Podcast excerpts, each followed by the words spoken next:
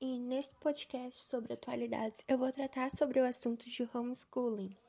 Vou também falar sobre o caso da garota de 17 anos, Elisa, que passou na USP, mas por ela estudar no formato de homeschooling está tendo dificuldades para fazer sua matrícula. Então, para começarmos, o que é homeschooling? Homeschooling é um ensino doméstico, é o ato de educar os filhos em casa e tem se tornado uma opção para os brasileiros. Segundo a Associação Nacional de Educação Domiciliar, esse método de ensino aumentou 916% entre 2011 e 2016. No Brasil, há cerca de 6 mil crianças e adolescentes utilizando homeschooling. Apesar desse grande número de famílias que aderiram ao modelo de ensino, o assunto é polêmico e continua acendendo uma forte discussão legal, pois a legislação brasileira não é clara em relação à educação domiciliar.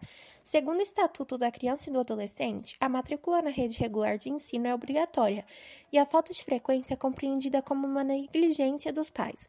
Mas os motivos que levam os pais a adotar esse método são a desilusão com o sistema educacional público ou privado, o receio de um convívio nocivo nas escolas ou apenas a intenção de assumir a responsabilidade pela formação educação dos filhos. Na pesquisa feita pela ONED, 32% dos pais acham que os filhos terão uma educação mais qualificada fora da escola e 25% declararam problemas relacionados aos princípios de fé da família. Violência e bullying também foram as principais motivações declaradas pelos pais para optarem por ensinar seus filhos em casa. Tem alguns países que o homeschooling é legal. Essa prática ela surgiu nos Estados Unidos e agora é legalmente permitida em 63 países, dentre eles a África do Sul, a Rússia, Reino Unido, Canadá, França e Finlândia e Finlândia. Já em outros países, como a Alemanha e a Suécia, a educação domiciliar é considerada um crime. Em razão do número de famílias aqui no Brasil que estão praticando o homeschooling, o projeto da lei número 2401/19 veio para regulamentar essa nova modalidade de educação no país.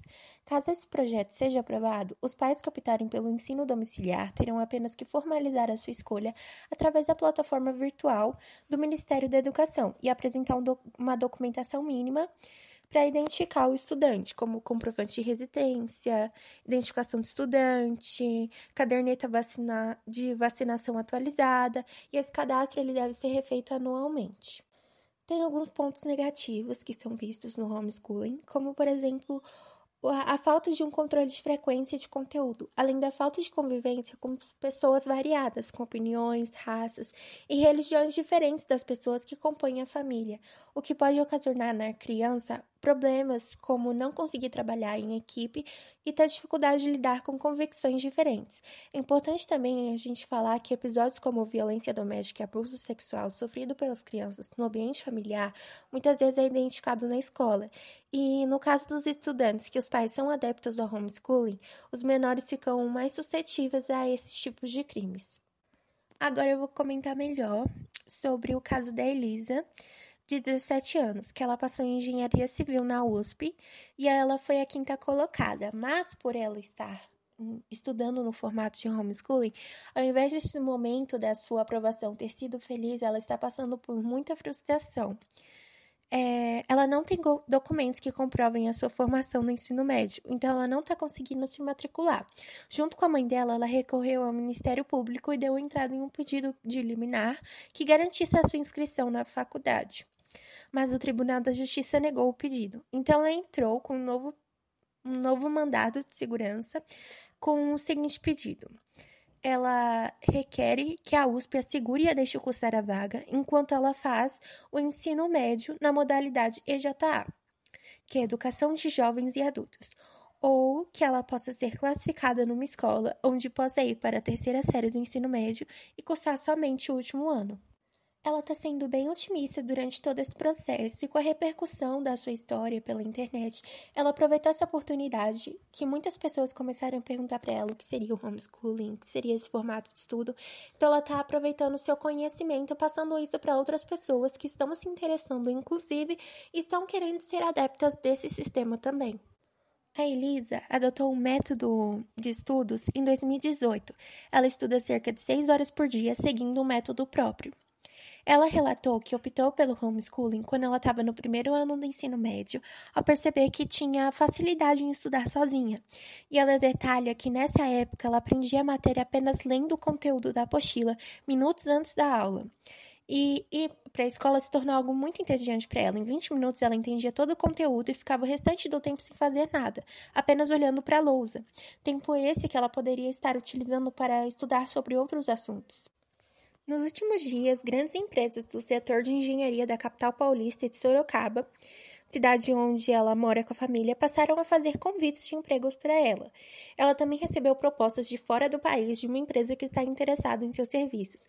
Ela disse que está avaliando tudo e considerando tudo com muita atenção, porque o foco dela nesse momento é realmente se formar, e ela quer ter certeza de que ela vai conseguir conciliar os estudos e o trabalho. Ela também disse que, se não conseguir passar na USP, ela pretende se inscrever em mais algumas faculdades e também concorrer a bolsas de estudos para fora do país. O seu caso recebeu uma atualização recentemente, em que o Tribunal da Justiça de São Paulo concedeu uma liminar para que ela conseguisse fazer a matrícula no curso de Engenharia Civil na Universidade de São Paulo. O juiz Randolfo Ferraz de Campos determinou que a matrícula seja garantida até que ela apresente o diploma.